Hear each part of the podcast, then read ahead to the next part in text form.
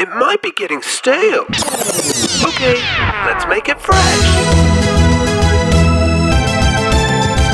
Let's make it fresh. Fresh. Hello and welcome to Fresh Aesthetic, the show where we discuss topics like creativity, popular culture, self acceptance, and more. My name is Stephen, and I'm joined by my co host Matt. Hi, Matt, and welcome to the show, everyone. Let's hit it. Wow, today, the big one, the one and only, the Enneagram. It's been hyped up. Hopefully, uh, it's worth it for listeners after all this hype. But um, yeah, talking about the Enneagram today, it's a humongous topic, and there's no way we can cover all of this in one episode. So, um, that said and out of the way, what is the Enneagram? Well, goodness me. It's like a nine sided diagram that looks like a pentagram, like a some Okay. sort of Satanist ritual that you're going to perform. Okay. Um, you, if you've seen Google images of the diagram, you'll know exactly what I'm talking about. If not, just type Enneagram into Google Images and you'll know. Well, specifically with the Enneagram today, I wanted to talk about shadow work. And shadow um, is uh, defined by the theartofwellbeing.com. And we're, we're going to have a lot of sources today. I'll do my best to put them all in the show notes for you. So, but yeah, I'll just cite them along the way as well. Um, but shadow is a degradation of consciousness, preventing us from receiving impressions, interpreting them in a non distorted way. The Enneagram is, among other things, a map of the nine patterns of distortion. Far be it from nine descriptions of who we are, the Enneagram helps us to locate and study when and how we are not being ourselves. So, I mean, right off the bat, like, it can be simplified and say, well, it's a typology. It's a nine sided diagram of saying the nine types of personalities there are.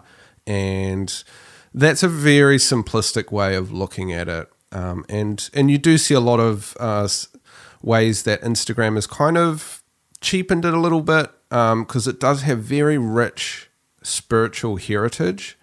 And I mean, back when it was first invented, um, people wouldn't talk about it. They wouldn't talk to each other about it because it was so personal and it was so spiritual. It was like a sacred thing almost. Um, and then on Instagram today, you see the ways that it's kind of being cheapened down into memes. So, and there is power in, in in laughing at different ways that we we are in the world, of course. But um, I really liked this quote because it's talking about how Ian Morgan Cron says it the best way, and I love this quote. Uh, he says that the Enneagram, like people's critique of it is often that it's putting me into a box. And they're like, people get worked up about that. Like, don't, you can't put me into a box. But the Enneagram is actually trying to show you the box that you're already in. And it's trying to break you out of that and broaden your mind a little bit and show you that you're actually stuck in a narrative or a way of thinking that it's kind of like the false self almost. You think you have to be a certain way in order to gain the things you need. And it comes in childhood when you have a wound or something happens and then personality develops. Um, and there's a good quote about personality from um, Beatrice Chestnut in her book, The Complete Enneagram. And I will just find it here. While you're finding that, let me just say, because I think this was important for me in understanding the Enneagram, it, it's not a personality test, which is the first thing when you ask somebody, oh, you know, have you looked at the Enneagram? You know, what number would you be? People go, oh, I haven't taken the test yet. And it doesn't work like that. You don't go online and find a test. Well, you do actually, and uh, it completely will not help you because it's not designed to just give you a quick answer. It's designed to be what you said a bit of a spiritual meditation on self and the world around you. And because it's been, because we live in a world where we want quick answers, I think the refreshing thing about bringing it into this podcast today is we're not talking about a personality test. We're, we're talking about the deeper. Uh, we, we almost think back to that sacred part of its roots to go. Let's let's restore the um, not mysticism, but maybe the uh, let's restore the the sacredness of looking at self and discovering oneself because that is uh, you know that's that's very important um, when you're looking at yourself to be able to look at to go on deeper levels and not just you know look at the top layer. Yeah, that exactly. Um, so I found this quote here, and it says the term personality generally refers to the part of your character that develops to interface with the outside world. Our personalities are shaped through the intersection of our innate qualities and our early experiences with parents, caregivers, family, and friends, as well as other influences in our physical, social, and cultural environments. Most of us think of our personality as who we are. We equate the idea of personality or the you who the people in your life would say they know with our sense of identity. But according to the Enneagram, you are more than just your personality. The personality that you and others associate with yourself is only part of who you are. As in Western psychology, the Enneagram views the personality as a false self that develops to allow your vulnerable and young true self to adapt, fit in, and survive among other humans. This perspective holds that personality is a defensive or compensatory self whose coping strategies develop to help us fulfill our needs and reduce our anxieties. So it's kind of this mix of nature and nurture this this blend and then of course as you grow up and you associate with your peers and things happen and you might get bullied or whatever, it it starts to shape your personality and it, it almost becomes this coping mechanism or this this method that you use to get your needs met. Um, and the, the Enneagram is all about just highlighting the narrative that you thought was it, that was the the one true thing that you had to do your entire life, and showing you no, actually, there's there's plenty of other ways of being in the world, and you don't have to stick to this narrative. In fact, first identifying the narrative and then breaking out of it is very, very valuable and is part of the journey to a complete and whole self. Mm. Yeah, I remember as a teenager that that you know people would be like, "Just be you, just be yourself," and I never really was able to identify who I was and who myself was um, and I think it is hard for a lot of people. And so they think that their personality is themselves, maybe their lifestyle choices or their behavior, that this is the, the, the climax and the definition of who the, their self is. And we've seen that in an extreme version today as people um, identify with anything under the sun you know um, if it can be if a label can be put on it you can identify with it and we've even taken medical conditions and made identities around medical conditions. We've made identities around um, sexuality. We've made uh, identities around everything under the sun in order to try and find what every human being is looking for, which is inside of us, and that's the self. And we might always catch a glimpse of self in one tiny aspect. But what we're terrible in, in the story of my life um, is is almost staking that tiny part of my personality as the full definition of who I am. Um, you know, when you, you're younger, you, in, in high school anyway, it was like, oh, what music do you listen to? And then you'd be, oh, you know, I, am a, a raver, or, you know, uh, that's now defined who I am and how I should act. Um, or I'm a, a troublemaker, you know, I am in trouble with the police.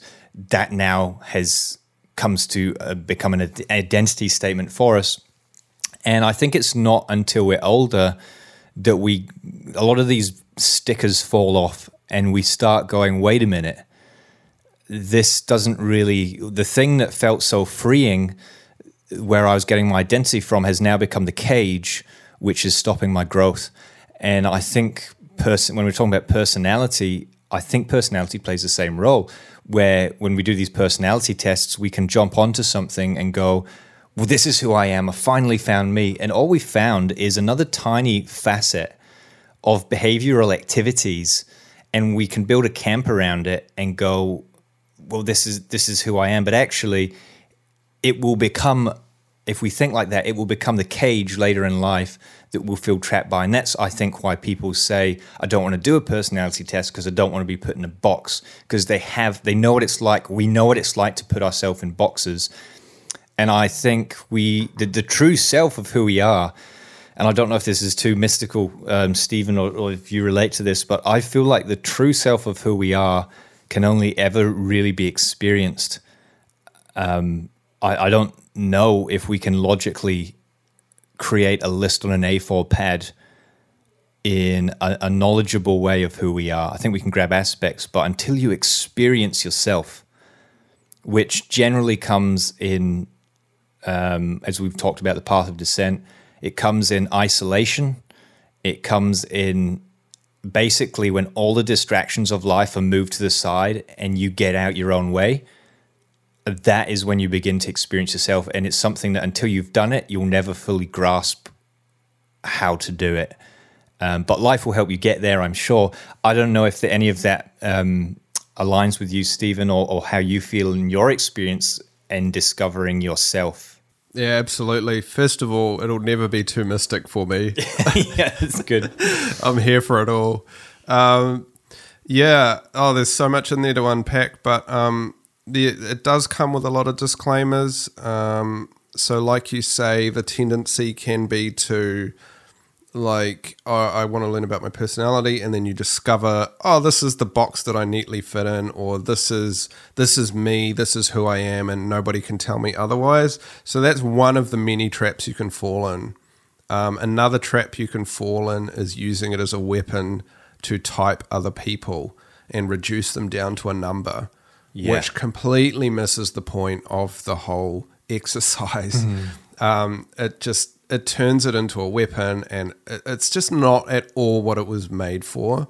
And again, about putting you in a box, like it's about showing you the box that you're already in. So it's about breaking you out of your own box. So I will go into some basics, but really, if you want to get into it, you can take the test online but it just be warned, it, they are quite inaccurate sometimes. And for me, it was a case of just reading a book on it, and I'll tell you the book in a second, um, and then just sitting with the descriptions for months. Like it took me a good six months to really feel out all of the descriptions and understand where I fit into it. Um, and I, I mistyped myself, and quite often you will mistype yourself um, and then later on think, oh, hang on, no, I think actually I'm this other number. Um, so there's that aspect of it. And remember, don't just use it to type your friends like, oh, what's this person? I mean, it's it's kind of a natural tendency to want to do that, to to put everybody else into boxes and go, oh, that's why they do this. Oh, or say, oh, you're being such a nine, or you're being such a two. Um, so again, it's kind of that weaponizing way of looking at it. Please don't do that. That's not what this tool is for. And that's um, that's a good point because when I read the Enneagram types and I started looking more into it, and I don't know if this is going to help somebody who who might be looking into this. I knew when I had found me, when I was reading his description, not that I uh, necessarily could, could identify with the behavior, but I identified with the motivations in myself and it felt very vulnerable. So at that point, it had gone beyond like, oh, I act like this, I do this, but it was like, how does this know me? And and it was like nothing that I wanted to scream from the rooftops That's in it. that moment. It was a vulnerable like, oh shoot, you've just described the way I feel and think inside. That's right. Yeah. Um, and that's it. And I had an analogy that I was thinking about earlier where if it's hurting and it's starting to feel extremely vulnerable, like you just said, you're probably on the right track. Yeah. if it's not feeling like cringy and wince wince worthy, um, you're probably not quite there. You need to do some more digging. Uh, it it almost feels like I don't know if you're getting a massage and and suddenly the masseuse hits the muscle with the with the tension in it and it feels like death. Yes. like they've just hit the rock solid, um, tense shoulders you have and found the right muscle, and you're like, oh my goodness. I feel like I'm going to die from this. Yeah. It- it's a similar thing, and it's and it's a it's a path of descent. It's a suffering, but there's so much goodness there, and of course that's why we're talking about it today because fully believe in it um, and what it what the change it can make in your life. So when I first got into it, there was some um, a resource that I started on that is an excellent way to start. It's the Road Back to You by Ian Cron, and it's just a really simple breakdown of all of the numbers and it does it's not just like superficial though. It's simple but it's still also very profound. And, but it's a very good intro or gateway drug into uh, figuring this out. First of all i had this feeling inside me of like i need to do some deep inner work because i don't know i just had this sense that the stories i was telling myself were dragging me down. And that's where it started for me was this knowing of like man i need something to help and I don't know where I heard about the tool, where I first stumbled across it, but I found this this book, um, probably referenced in some other literature I was reading or something, which was The Road Back to You. And man, what a good book! Great starting point. So highly recommend it. Bef- before you jump on, you said something really interesting there, and I think I know that we would have the tendency to to jump further into this, but you just said something that I think is so key to fully comprehending this. The stories that you were telling yourself, you almost said it as like a passing comment. That is a huge new topic for people.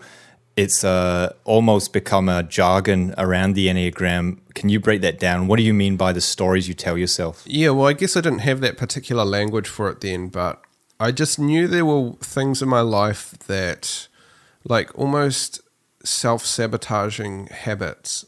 And, and it's very subtle stuff. Like, it's it's hard to see at first, and that's probably why you don't either care about it or notice it in your early twenties, is because it is so subtle. And um, Ian Cron talks about in the book how we go on autopilot as humans. We just we just get we're on cruise control, man. We're going down the highway, cruise control buttons pressed. We're not thinking about the things we're doing or the way we're doing them, and we're definitely not noticing patterns in our lives that are destructive. And, I mean, there might be some things you notice, and some people will be more uh, self aware than others, but for the most part, you don't see it because they're your blind spots. And everybody has them. You might think, oh, I don't have any blind spots. I'm pretty self aware. Trust me, you've got blind spots. Yeah, yeah. And so these things form behavioral patterns in our life that we eventually, hopefully, come to realize, look back on, and go, shoot, this isn't the real me. This is something I've learned. This is a pattern. This is a, as you put it, a story that you're living out about yourself. But it's just a learned behavior, and it's not. It's not um, just to get away from the superficial side here. This, we're not talking about learned behaviors like, oh, I always uh, criticize people. Okay, that could be an example, but it's a very superficial. We're talking about behaviors here, like why you always avoid, um, I don't know, confrontation, uh, why you always um, seek high risk opportunities. We're talking about um, behaviors that almost are so subtle, as you said, that build the framework of our life. And so hopefully by the end of this podcast, you'll be able to have some reflection on your own behaviors that could be these storylines. So sorry, I didn't want to take away from where No, you're no, going. that's just- really good. And you're really filling in the gaps and um, seeing my blind spots. um, and the another trap that I was thinking of as you're talking is we can just one and done it and go, oh, I've sorted it out. I'm a type five. Or if, um, what's the other one? Myers Briggs or some of the other personality type things. I'm an NFJK, B, C, D. you know what I'm saying? Like you, you one and done it. You go, oh, that's me. And then that's it, and you put it on the shelf and you're done. And I mean, you could do that if you want to, but really, you've just scratched the surface. The juice comes from sitting with it for years and years and years. And maybe I hope that doesn't put you off and thinking, oh my gosh, it's just too much. It's too much. It's an exciting journey. And hopefully, one of the messages we've been starting to communicate with this podcast is that things are a journey and it's tempting to just think about everything as a sprint, especially when you're younger and go, oh, I just want to achieve this really quickly and tell me everything I need to know. But some things, man, they just take years of pondering on and and and for me, like I have new realizations with it almost weekly of just things I hadn't considered or thought about. So, yep, it is an ongoing ongoing process, but it's fun. It's it's a lifelong journey, and you've got to be compassionate to yourself but you also have to be really honest. And trust me, the good stuff is where you're just brutally honest with yourself, even though it hurts. It's gonna hurt, but you go, oh man, and you you feel it like come across something in, in one of the books or something, and you just like, you know, like you were talking about before, it feels like they're just reading your mail. It feels like they're speaking, like, how do they know that I do this? Like, how is this so detailed?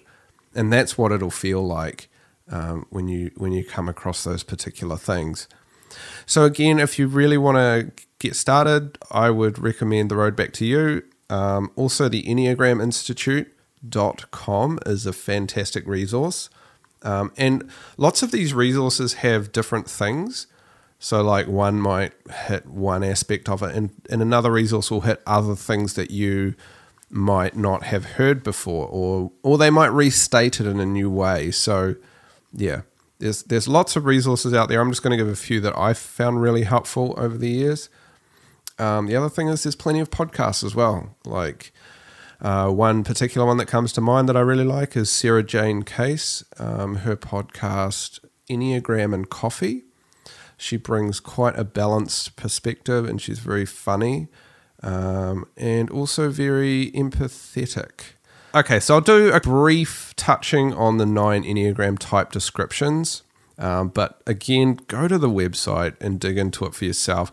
There's so many parts of it that you can look at, like the wings. Um, so you, you, you, the basic gist is you identify with a core number, and the numbers go from one through to nine and that becomes your center. And then you can have a wing on either side of that number. So you could be an eight wing seven or an eight wing nine. Um, you're not going to be an eight wing three. It's going to be on either side, and generally one wing will be stronger than the other, but quite often you'll you'll flip back and forward between them. There's also lines of stress and lines of health. This is getting quite in depth, and um, again, this is just the first part on this. This will probably be a multi part uh, series, but um, yeah, so there's lines of stress and health. There's like what your number looks like in stress and what it looks like when it's really healthy. Um, there's the shadow side of each number. So there's multiple different things you can look at, but let's just quickly touch on like the general descriptions of them from the Enneagram Institute.com. So, number one is the reformer, which is often called the perfectionist.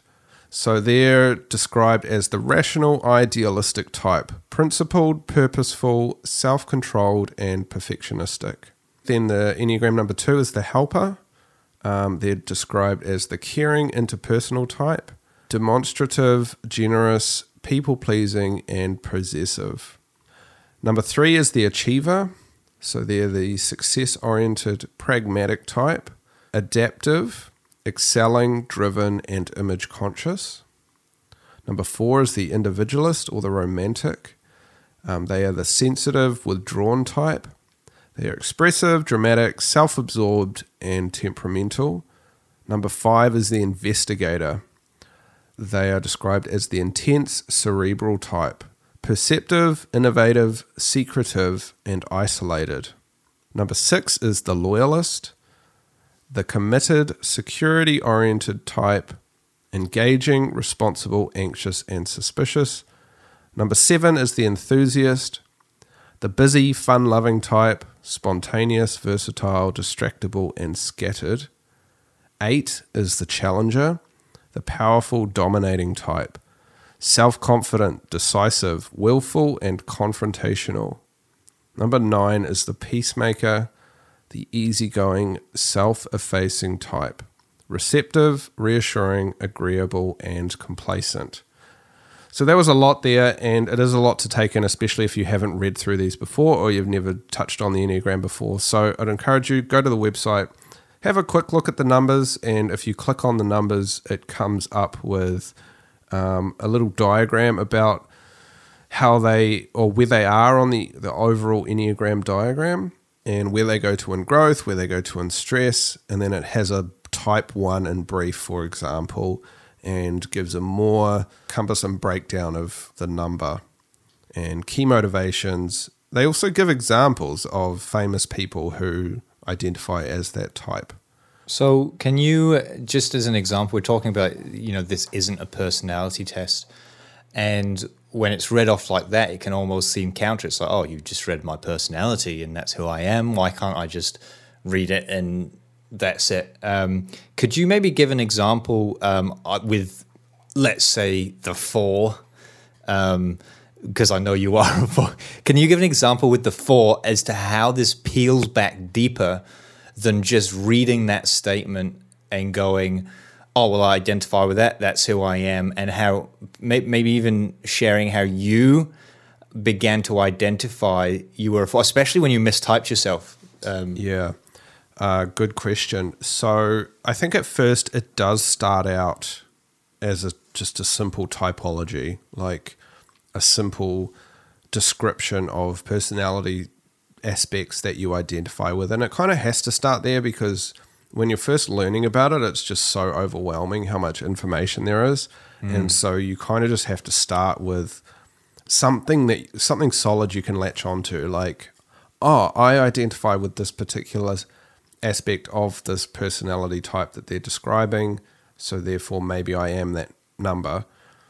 And again, just make sure to to realize that these numbers are just like imagine them as um, colors, like they are the overall color, like blue. But within blue, there's millions of shades of blue. So they're very like broad stroke outlines of a personality. And also realize that everybody can branch out a little bit. And everybody's going to have all of the numbers in their personality to an extent, but some of them are just way more hyped up than others.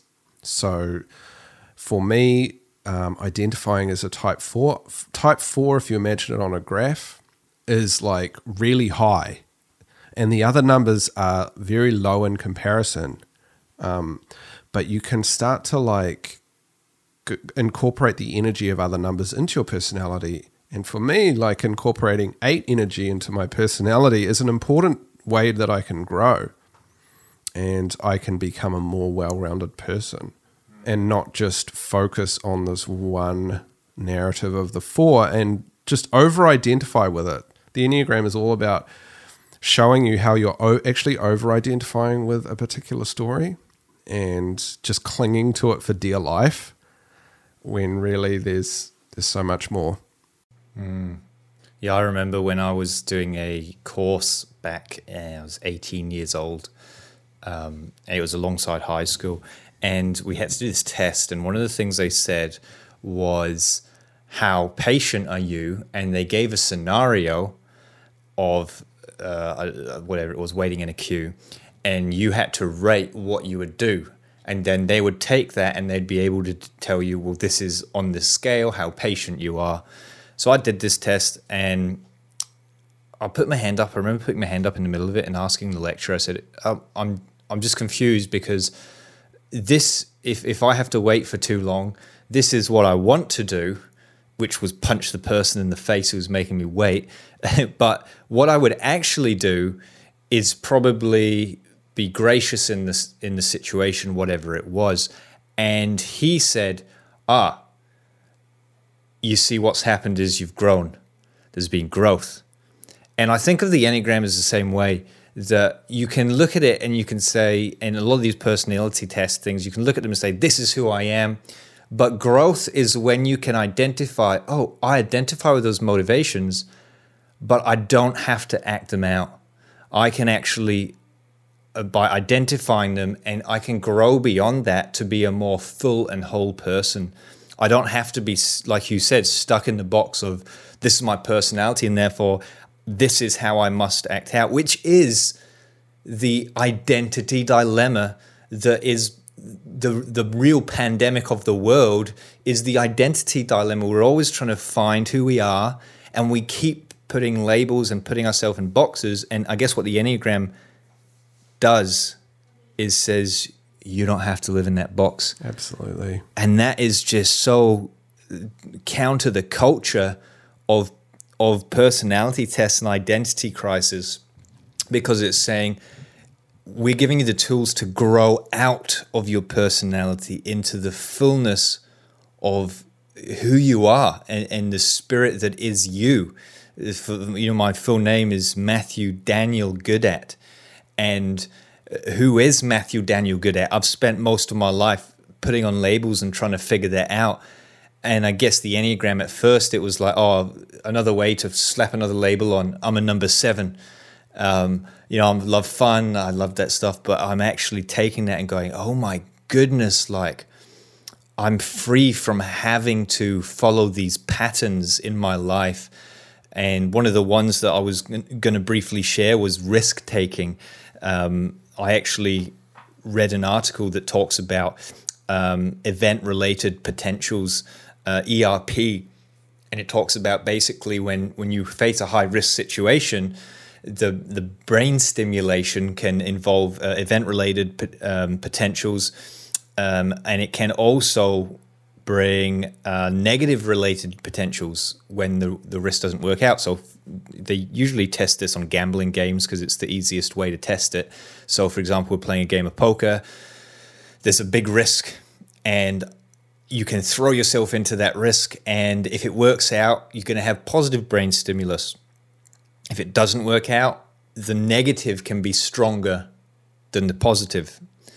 But my personality has always been drawn to high risk. So I'm reading the seven, right? And it's saying that the seven loves um, stimulation the seven is always looking for stimulation. It's always wanting more. It's the glutton. The seven is wanting to have fun all the time, every time, every day.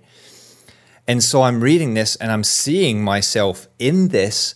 Then I'm learning about this brain stimulation. And I'm like, this is why I'm acting out continual high risk situ- situations, which when I'm by myself, you know, it's only myself. But when I'm responsible for my family, the danger is I'm going to put my family in high risk situations just for the sake of chasing that constant glutton of a high. Wow. And so, in that, here's an example of how the Enneagram snapped me out of my personality rather than reinforcing, oh, this is who you are. You know, you're always going to be chasing highs. Good on you. Oh, uh, go and live life. But it was actually going, hey, you don't have to do that now. Wow, that's perfect. Like, I mean, the the best illustration and and great story.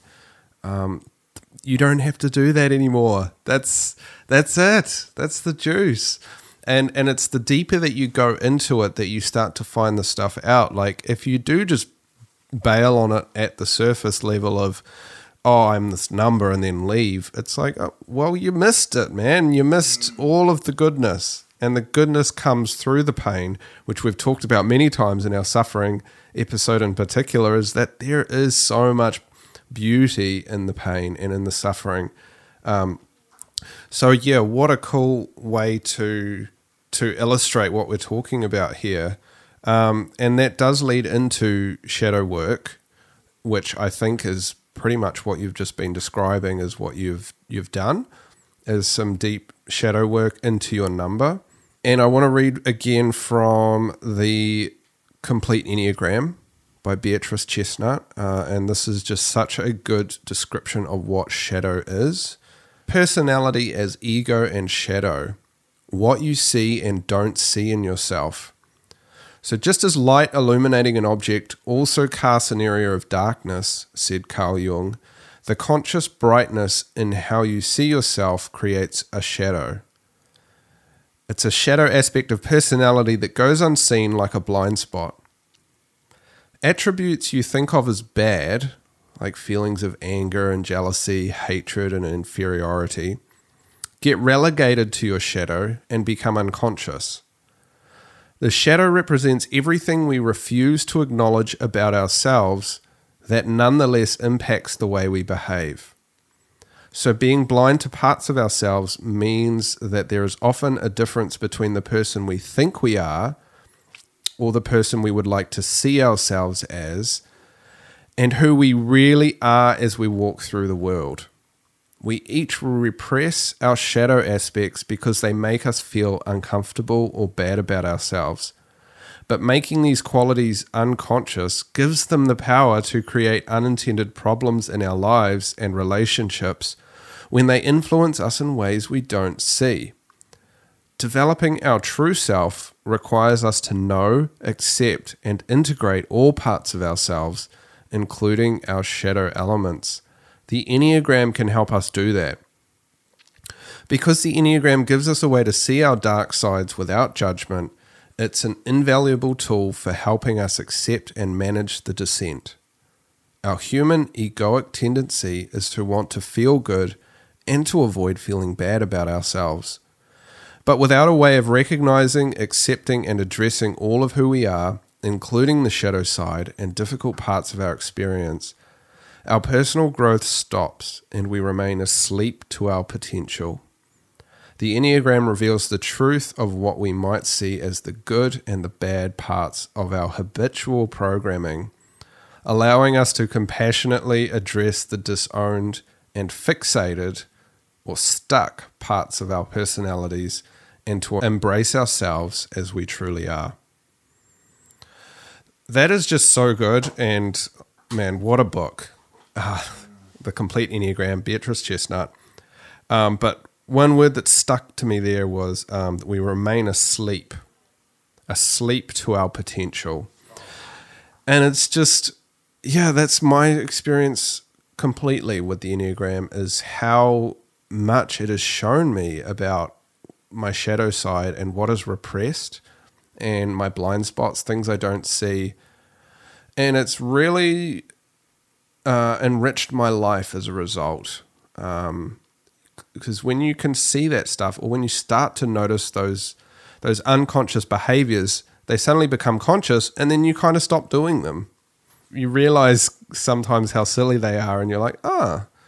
You just kind of observe yourself in the third person a little bit for a second and go oh why am i doing that so what does that look like then when you're doing doing this kind of work because i'm aware that uh, to play the devil's advocate somebody can listen to this and be like, yeah, you're just doing this fad.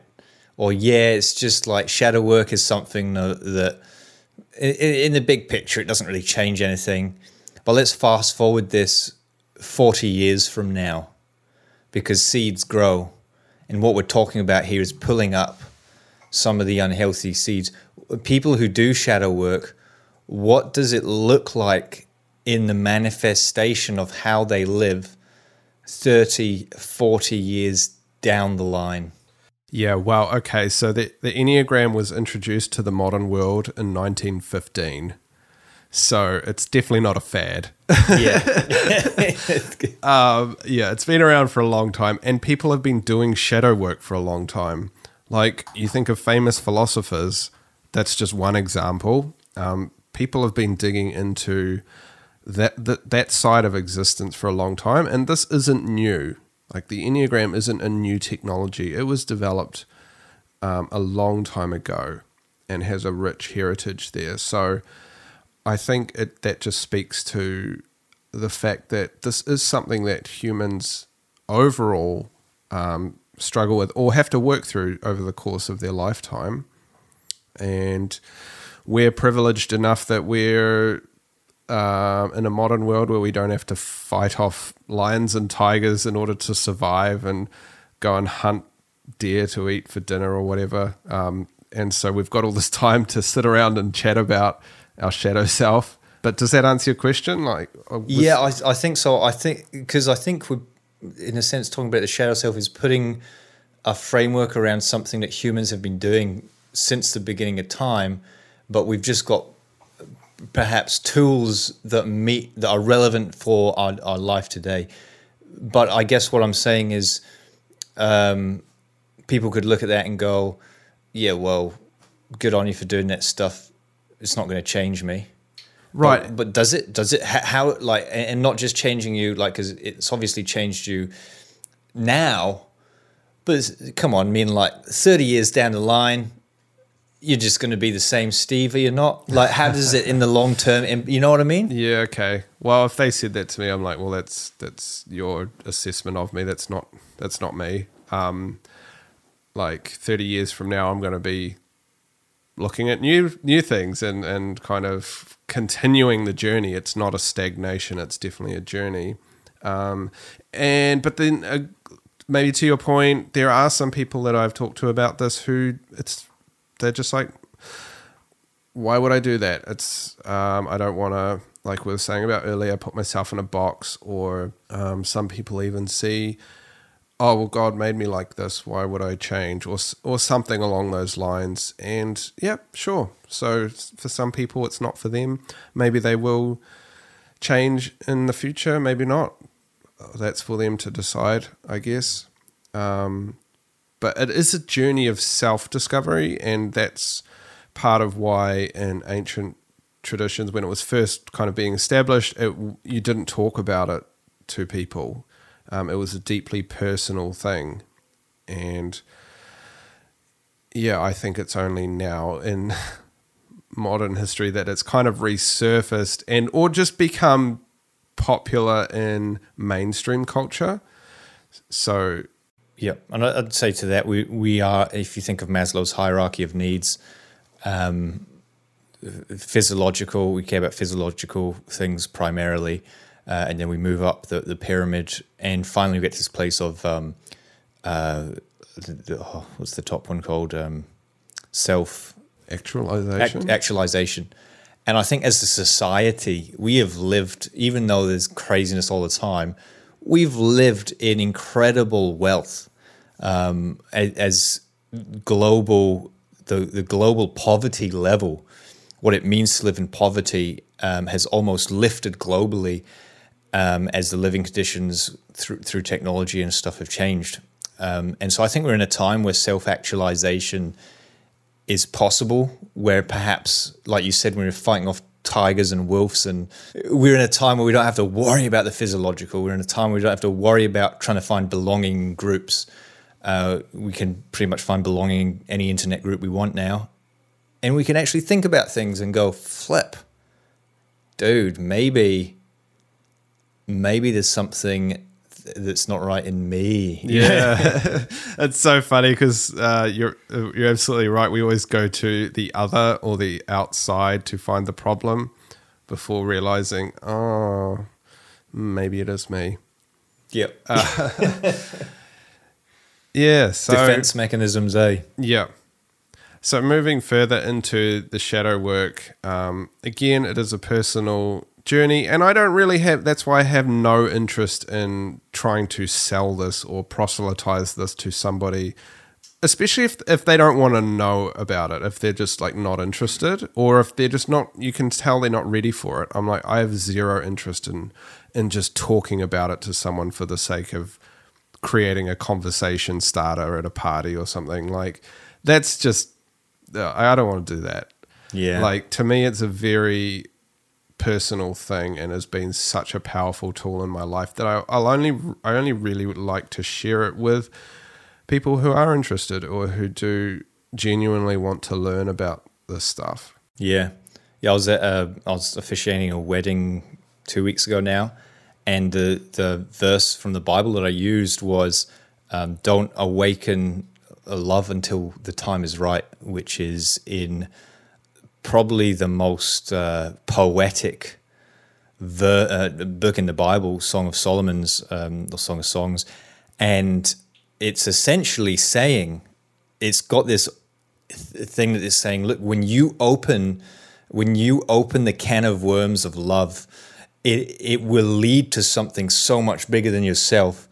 And if you try and open that can before you're ready to handle what comes with it, you are going to position yourself in a place where a you're not going to get as much as you could have got from it, uh, and b it's going to be uh, uh, in some cases unproductive.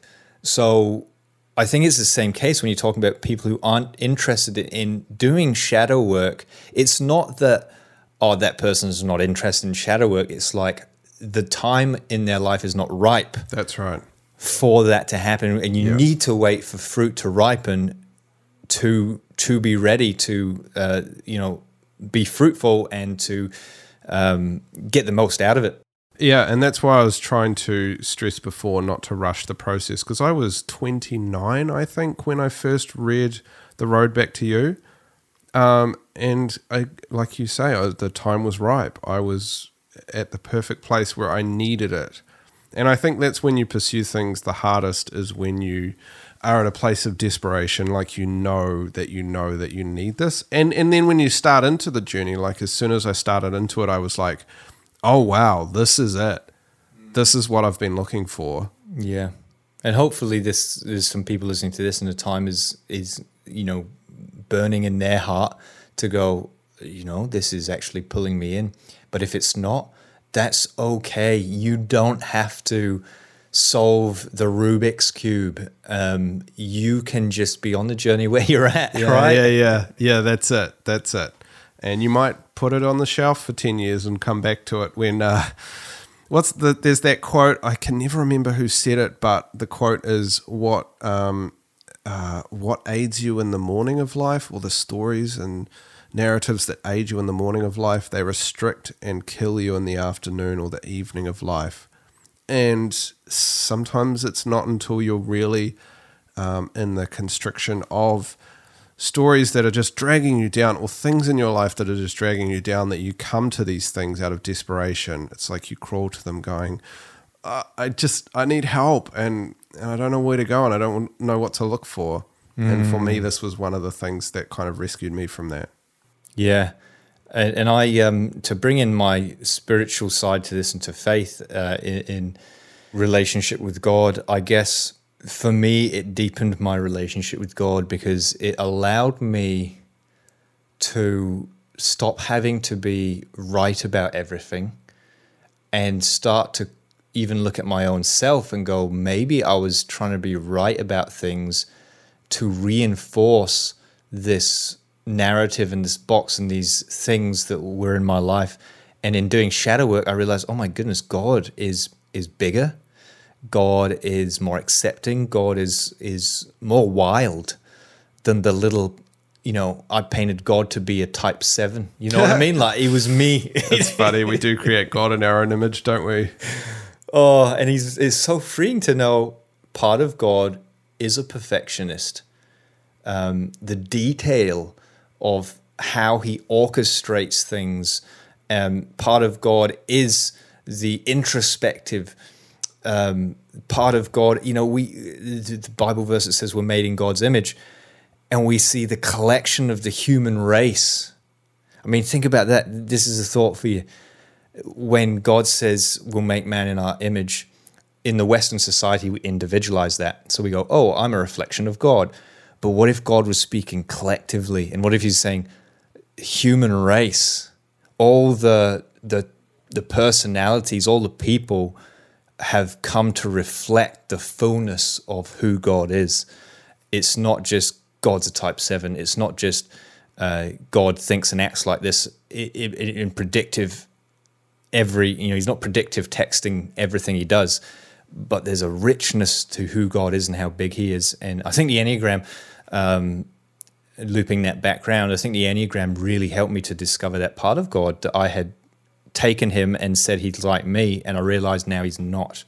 He's, yeah. he's he's there's a reflection of me in him, but there's so much more. Yeah, because just as you're broadening your perspective of who you are and realizing that that um, narrative was actually the false self that you've crafted to survive trauma, um, just like you do that, you you start to broaden your mind of who God is and realize, oh, I've put God in a box as well. Yep.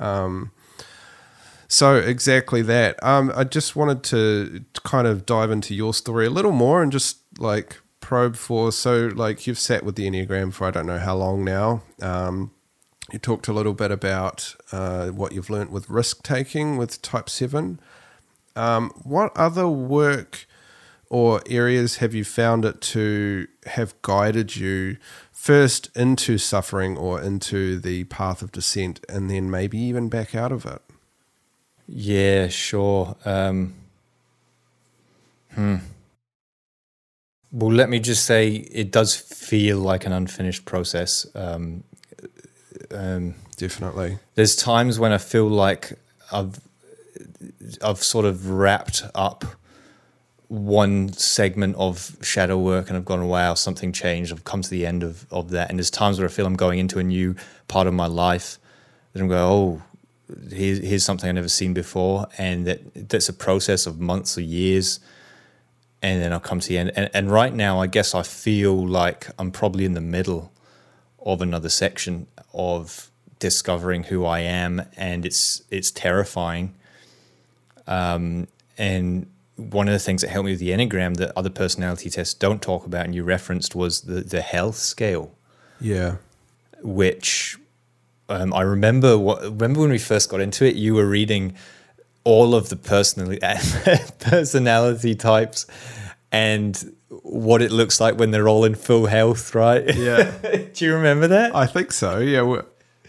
It was like they were all like high on weed. It was like just absolutely contented with everything. Yeah, yeah, Um, yeah, yeah. It was just like pure bliss. Pure bliss. Just Uh, at one with everything in the world. no, Completely forgiven reality for being so weird uh, yeah, and hard yeah.